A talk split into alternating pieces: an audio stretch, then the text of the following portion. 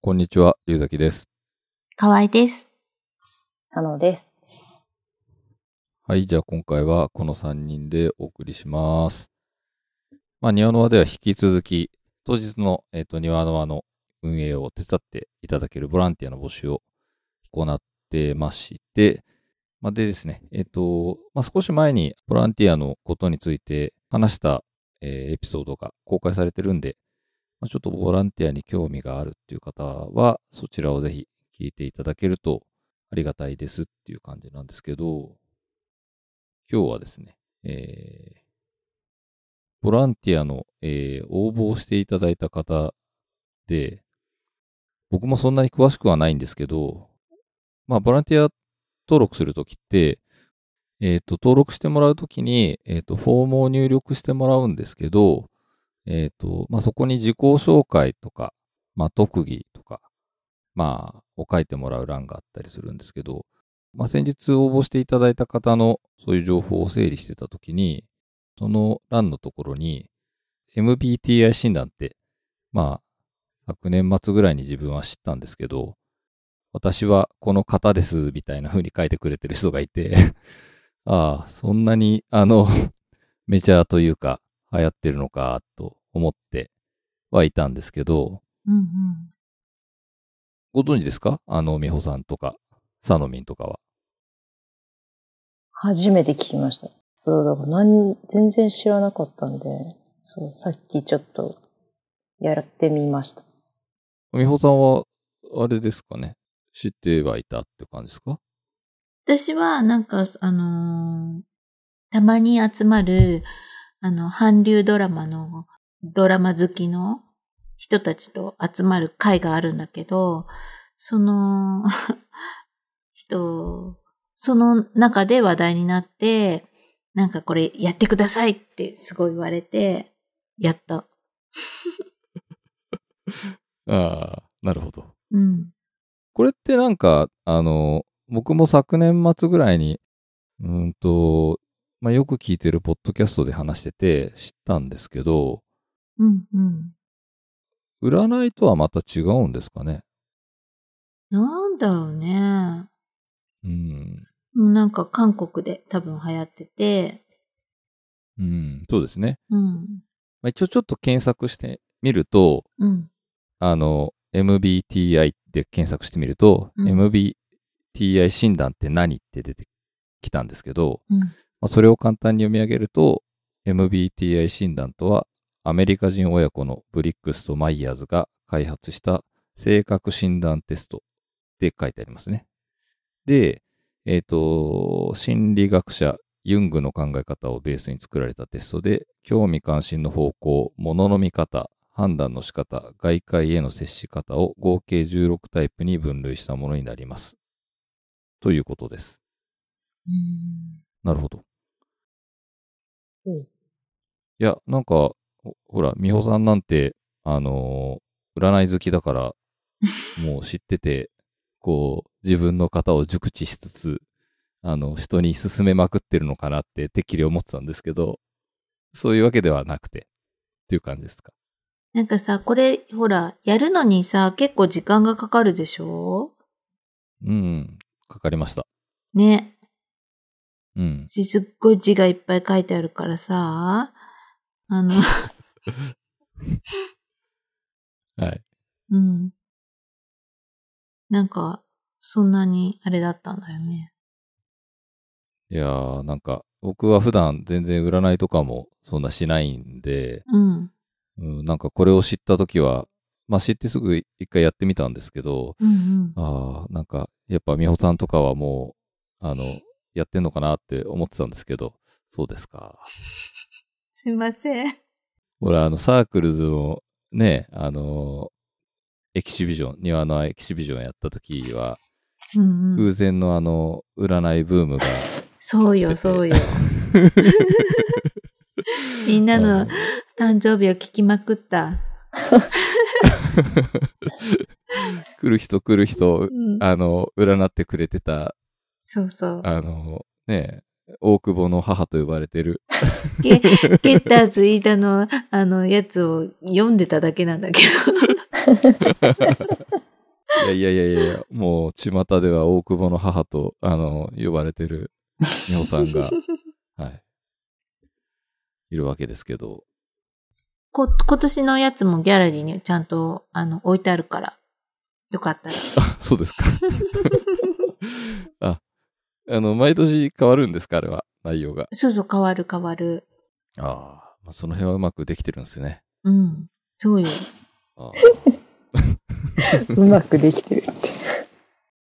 で、そう、なんかこのし、あのー、M、MBTI 診断って、確かに美穂さんが言った通り、僕が聞いた、あのーポッドキャストでも、その韓流というか韓国で流行ってるって言って、なんかその韓国のアイドルとかが、そのテレビ番組でやったりしてるっていうので、なんか盛り上がってるっていうので、あのー紹介されてて、自分も知ったんですけど、多分一番有名なのが、あのー、60パーソナリティーズっていう多分サイトでやるやつなんだと思うんですよね。うんでまあ、自分はもともと、あの、その時に一回やって、で、佐野さんも、佐野民も、えっと、さっき、えっと、その話をして、あの、事前にやってもらったのがあって、美穂さんも、あのその時にやったのがあるっていうので、まあちょっと3人の方を発表していこうかなと思うんですけど、まず自分の方は、えっ、と、なんかこれアルファベット4文字のやつなんですよね。あの、型っていうのが。自分は S、あ、ごめんなさい。ISFJ っていう方で、擁護者っていう感じですかね。あの、でした。結構なんか、あのー型によっては、辛い内容が書いてある方もあるらしくて、どうかなと思ってたんですけど、自分はそんなに、あの、割と好意的に取れる内容が書いてあって、ほっとしましたけど。う ん非常に献身的で心の温ま、温かい擁護者。いつでも大切な人を守る準備ができているだって。あら、あら素敵。いやー、まさに自分のことですね。すごい。すいません。いや、だって。調子に乗りました。愛は分け合うことのみで大きくなる。他人に愛を与えることのみ、ことでのみ、より多くの愛を得られるだって。すごいなんか深いのかな。まあ、せっかくなので、これをちょっと教訓とさせていただいて、精進してまいります。ちなみになんか、あの、なんていうんですかね、同じその方の有名人とかも載ってて、それもちょっと面白いところなのかなっていう気がするんですけど、えっ、と、その擁護者の方だと、ビヨンセとクイーン・エリザベス2世、アレサ・フランクリンとかが載ってますね。うんエリザベス女王ですか？うん本当ですね。ええすごい。すごいな。これはどういう、でもこのサイトのその有名人の並び方っていうのはどういう基準なのか、あの、えエリザベス女王より前にビヨンセがいるっていうのはこれはどういう感じの チョイスなのかなっていうのが ちょっと気になっちゃいましたけど。ねえ、きっことれはアメリカが作ってるからじゃないですか？ああ、なるほど。ABC 順じゃないんだね。本当だうん。確かに。これ一番前に来てるビヨンセっていうのはどういうポジションなんですかね？やっぱ、それだけビッグってことなんですかね？ですかね。ねうーん。まあ、じゃあ、次行ってみましょうか。次は、じゃあ、美穂さん。はい。私は提唱者。提唱者、提唱者、提唱者です。提唱者。提唱者でした。INFJ ですの方ですね。うん。えー、提唱者型の人たちは非常に希少って書いてありますよ。その数は全人口のわずか1%未満ええすごい。ですが、それにもかかわらず、世界にその足跡を残しています。あら。生まれながらに理想主義者で道徳感覚がありますが、その通り提です。唱者型の人たちを際立たせているのは、付随する計画型の気質です。ああ、計画型。確かに。提唱者型の人たちは、無味乾燥な理想を掲げる無双化ではなく、具体的な措置を取りながら目標を達成し、前向きな永続的な影響を与える力の持ち主なのです。素晴らしい。素晴らしいですね。素晴らしいですね。おうこの緑の、その、その下に書いてあるとこ、またいいことしか書いてないですね。人助けを人生の目標とし、うん救済活動に従事したり、慈善活動を行ったりしていますが、提唱者型の人たちがこうした活動を通じて真に情熱を注いでいるのは、問題の核心に迫り、人々を救済する必要が全くない環境を築き上げることなのです。すごい。めっちゃ。すごい。あ、そう、私だ、これを見見て、あんまりよくわからなかったから、それ、はいそれで、なんか、多分、そんなに、のめり込まなかったのかも。こんな人じゃないもの、私、と思って。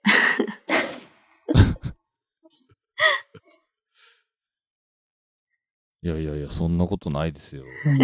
うんこの文の文章の裏側から美穂さんの雰囲気を感じ取れますよ。本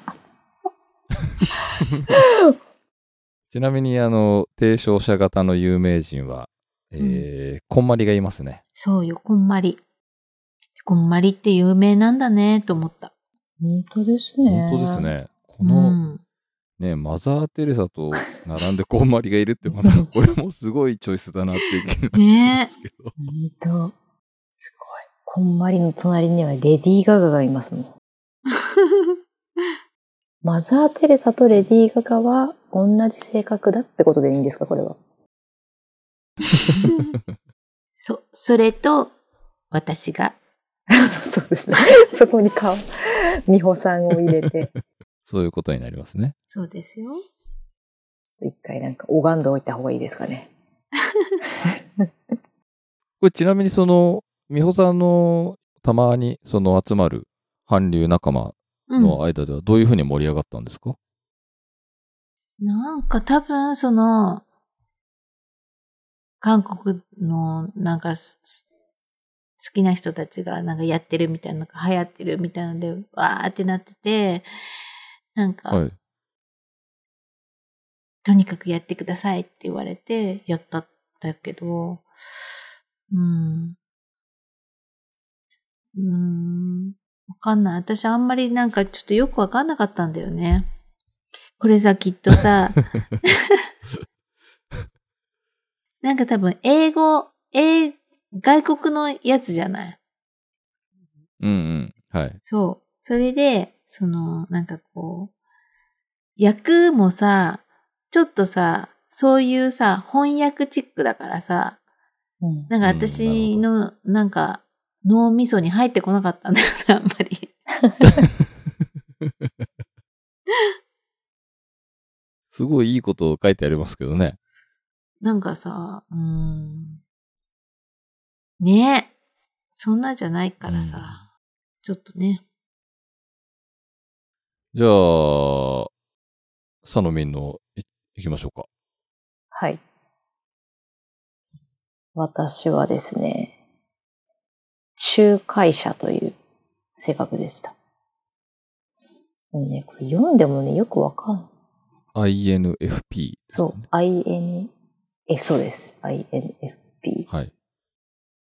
どういう性格かってね、ちょっと読んでるんですけどね、ちょっとよくわかってないんですよね、これ。なんかもうちょっと、その、愛に満ちたとかそういう感じの話もないし、すごいなんかあの、このホームページのなんか見出しみたいな太字がパッと今目に入ったんですけど、はい。今の自分のことは分かっているが、今後どうなるかは分からないって書いてあって。すごいぴったりだった。確かにその通りですね。え、そうなんですか？はい。ちょっと今、すごいやりたいことをたくさんやらせていただいておりましたので、今は分かってます。なんか確かにちょっと厳しめな感じのこと書いてありますか？厳しいのか、すらもちょっと、よくわかりあ、わかりかねているんですが。なんか、なんだろう、かもなく不可もなくなのか、ちょっとね、つかめないんですよね、これなかなか。なんかでも、あの、美穂さんのやつは結構もう、人としてこう、なんていうんですかね、こう、完成された価値観みたいな感じの文章だったと思うんですけど、この仲介者の方の性格っていうところを読むと、まあちょっと読んじゃうと、仲介者型気質の人は真の理想主義者で極悪人や最悪の出来事の中にさえも常にわずかな善を見出し、物事をより良くするための方法を、えー模索しています。落ち着きがあり控えめで、内気にさえも見られますが、内には劇場と情熱があり、まさに光を放つ可能性を秘めています。全人口のわずか4%を占めているだけで、残念ながら誤解されていると感じることが多いかもしれません。しかし、同じ考えを持つ人々を見つけて共に過ごすとき、そこで感じる調和が仲介者にとって喜びやインスピレーションの泉となるのですって書いてあるんで、なんか、こう、あれですよね。これからというか、そうそうそうそうなんですよ。わかります。なんかその人次第ですよみたいな感じの書き方じゃないですか。あの、占いって、もうかもなく不可もなく言われて、ああ、そうだよなって、なんか、うーんって思って帰ってくる感じの感情です、今。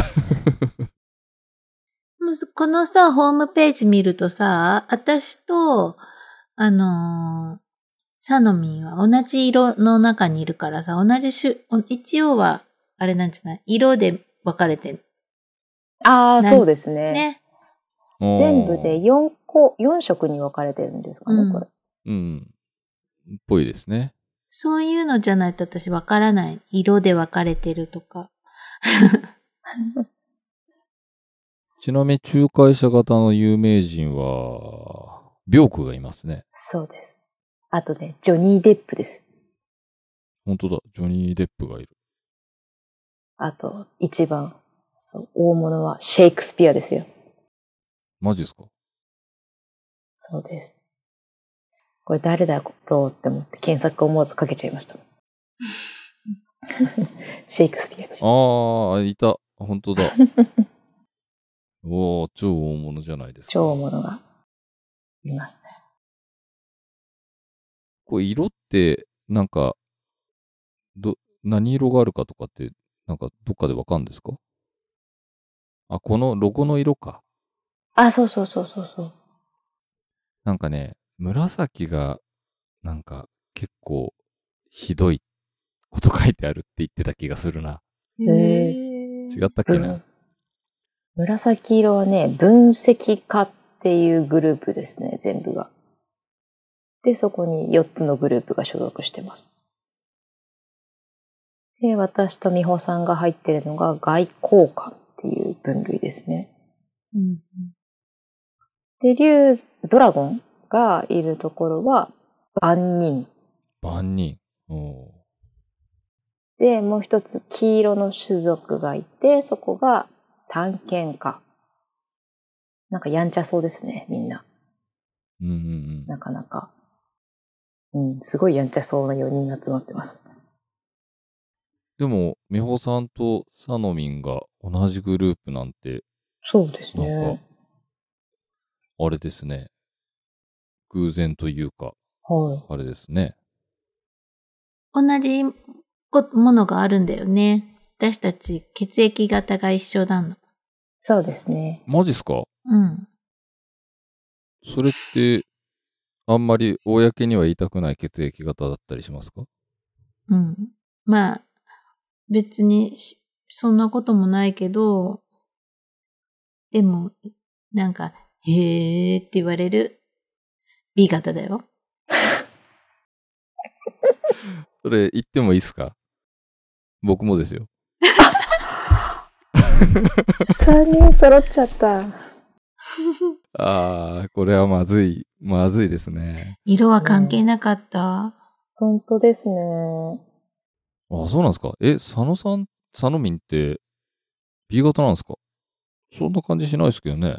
そうなんです。B 型なんです。河合さんの周りには B 型女子が多いんです。そうなの。気がつけば B 型。すごいドラマのタイトルのようですね。みほさんが B 型っていうのは実は知ってたんで、あれですけど。そうなんすか。サノミンも B 型なんすね。ねちょっと庭の輪のメンバーにも B 型が増えてきてるかもしれないですね。いや、ねだって血液型の割合から言ったら、ね、10人中3人 B 型って結構多いですよね。いやまあ3人以上いるかもしれないですけど、うん。少なくとも実行委員今10人で、3人はまあ B 型が確定してるわけじゃないですか。うん。うん。もうちょっと B 型勢力が集まるといいな。うん。そっか。まあ、このじゃあ MBTI 診断に戻ったとして、うんまずちょっと実行委員のみんなの型をちょっと、あの、知りたいなっていう気がしますね。確かに。10人もいれば、だ誰かね、被るかもしれないですもんね。これってまたさ、少し経ってからやったら違うものになるのかね？あるかもしれない。多分ね、変わると思いますよ。ただ、なんか、あの、大きくは変わんないんじゃないですか、多分。わかんないですけどうん。わかんない。またじゃあやってみようかな。うん。そうですね。うん。なんかでもこれ、なんか、あの、今話してるのは60パーソナリティーズの結果ですけど、うん。それ以外にもあるんですよね。結構この、あの、タイプのテスト。MBTI っていう呼ばれてるテストって、このサイトう、んあ60そうパーソナリティーズ以外にも、へー。あってへ僕はその時にね、に他の、もう一個なんか他のサイトもやったんですよ、実は。うんうん。そっちの結果はあんまり覚えてないんですけど、うん。そうなの？まあ、なので、あれですね。まあ、まとめると、まあ、ボランティアを募集してますっていう ことで。ーはい。で、あのーボランティアの、えー、フォームを入力するときに、あのーメッセージじゃない、えっ、と、自己紹介とか、特技とかを書くところに、型を書いていただけると、あの、私が喜ぶっていうこと。私と、美穂さんと、えー、サノミンが、えー、喜ぶっていう。はい。ちょっとね、ニヤニヤしながら結果見ちゃいそうですね。そうですね。はい。私は、あの、あれがいいな。うんと、ゲゲッターズのやつの型を書いてもらった方が嬉しい。ああ。何でしたっけ？ゲッターズ、あの、あれですよね。型、何でしたっけ？私、龍崎さんの覚えてますよ。ほいいんですか言っちゃって。う。はい。龍崎さん、インディアンの銀です。あ、そうだ。すごいインディアンだった気がします。おうチームインディアンなんで私も。そうでしたっけ？もう全然覚えてないですけど、あの、じゃあちょっと今度、アンドアル行ったら、うんはい今年のやつで、あの、リベンジしたいですね。ちなみに私はカメレオンの金です。それって、それ自体は変わんないんですか？やっぱり。毎年、毎年っていうのは。変わらない、それは。それはもう、う、運命ってことですか？運命。ただその年にインディアンの銀はどうだっていう内容が変わるってことですか？そうそうそうそああ、なるほど。じゃあ、そうですね。じゃあ、そのボランティアフォームの、えっ、と、まあ、ゲッターズ飯田のね、うんあの、占いをやってる方は、ボランティアフォームの自己紹介のところにそっちの方を書いてもらうと、えー、美穂さんがう。うん。喜ぶということで。そうです。はいまああとは、あれですよね。アンド R に、あの、出向いていただければ、大久保の母が占ってくれるっていうことで。あでもそれほんとね、ハマると楽しいんだよね。時間がかかっちゃって。この間も、あの、はい市中水明のやつ、あの、パソコンで調べて、したりしたの。なんかこう、いろいろと占いもハマると、ね、楽しい。勉強することが いっぱいあって。え、あの、なんか、街とか、なんていうんですかね、あの、すごい、占い師に占ってもらったりするんですか？美穂さん。うんうん。したことあるよ。本当になんなんとかの母みたいな。うん。えっとね、銀座の父。銀座の父？あとね、大泉の母にも占ってもらったことがある。場所がコア。それ、当たります？やっぱり。どうだろうね。まあ、どう、どうだろうねって言っちゃっていいんですか？あ、でもね、あのー若い、すごく若い頃、その、私が銀座あたりで働いてた時、仕事場がね、銀座あたりで、あの、働いてた時にね、あのー行ったんだけど、20前、うんと、半ばぐらいだよ。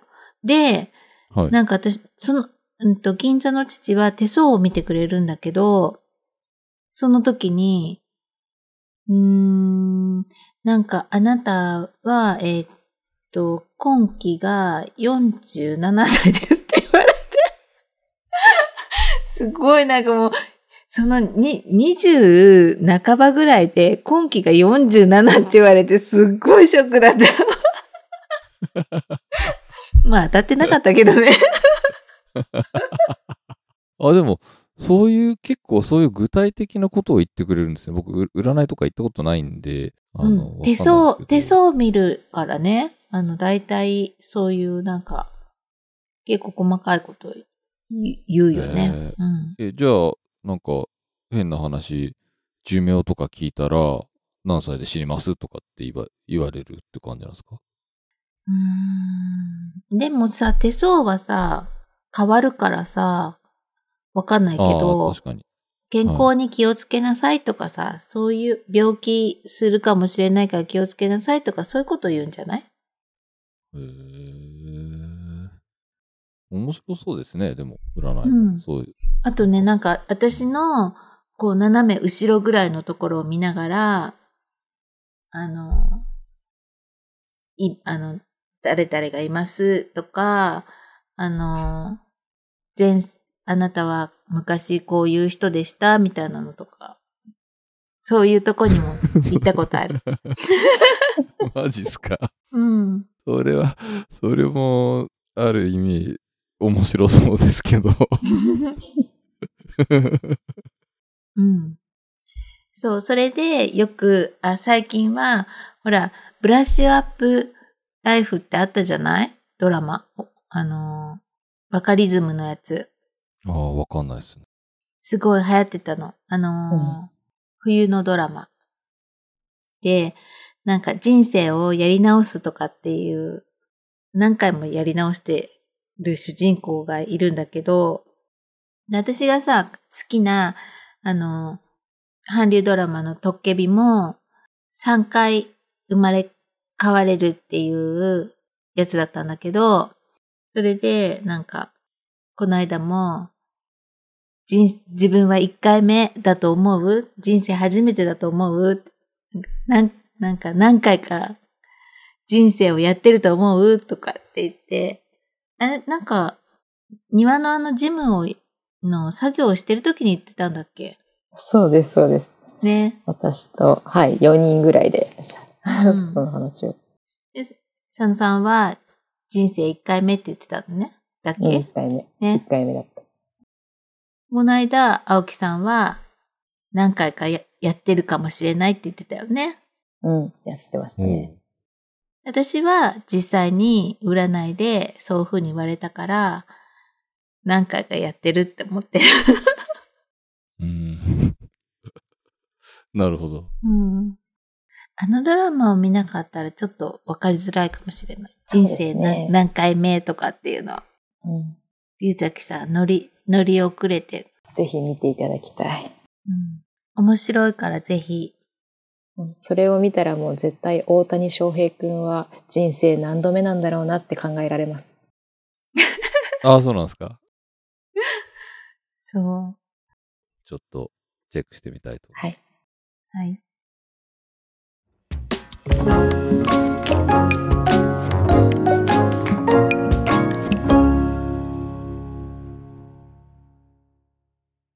では、今回はこの辺までにしたいと思います。よろしければ番組のご感想をお寄せください。メールや SNS はもちろん、郵送でのおはがきなども大歓迎です。Twitter の場合は、ハッシュタグ、ニワノアラジオをつけてつぶやいてください。それと、過去の開催時に作ったニワノアステッカーがありますので、ご意見、ご感想と一緒に、えー希望の旨をお伝えいただければ差し上げます。こちらは在庫がなくなったら終了となります。また、このポッドキャストは Apple Podcast、Google Podcast、Spotify、Amazon Podcast などでも聞くことができますので、そちらでフォローなどをしていただければと思います。